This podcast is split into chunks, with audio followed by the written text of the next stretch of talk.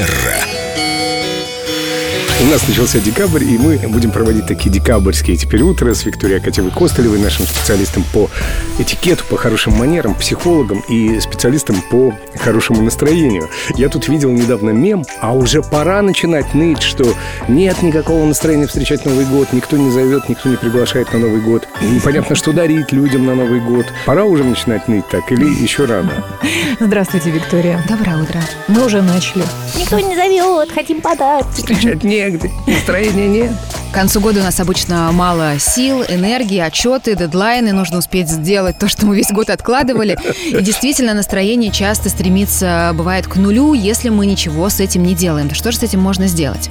Предлагаю обратить внимание, это заметить, а какое у вас сейчас настроение. Потому что мы часто спрашиваем других людей, как ты, как твои дела, но практически никогда не спрашиваем себя, как ты, как твои дела. Ну и как себе отвечать? Ой, у меня все плохо, сесть написать дневник. Я устала, мне не до Нового года. Да нет же, надо отвечать. Лена, как у тебя дела? Да у меня лучше всего. Ну ты же понимаешь, что это просто маска на лице, и не хочется грузить человека своими какими-то проблемами. Поэтому очень важно для себя находить вот тот самый честный ответ, а как я сейчас себя чувствую. Может быть, действительно, я очень устала. Может быть, я разозлен и раздосадован от того, что вот как сейчас вообще в моей жизни организованы дела. И а, это первая точка, от которой мы можем оттолкнуться. Как я сейчас себя ощущаю.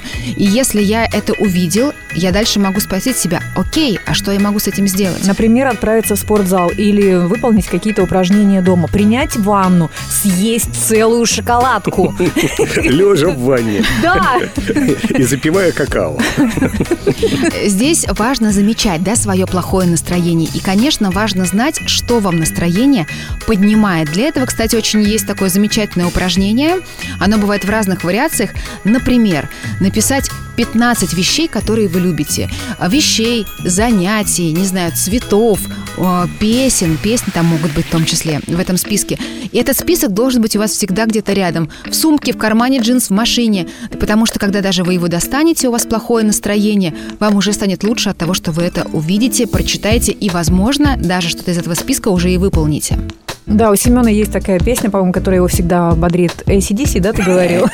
Я вот хат став включаю, мне так сразу классно, весело, здорово, хочется танцевать. И еще такой совет для тех, кто поймал себя на хандре и хотел бы как-то из этого состояния себя вытащить.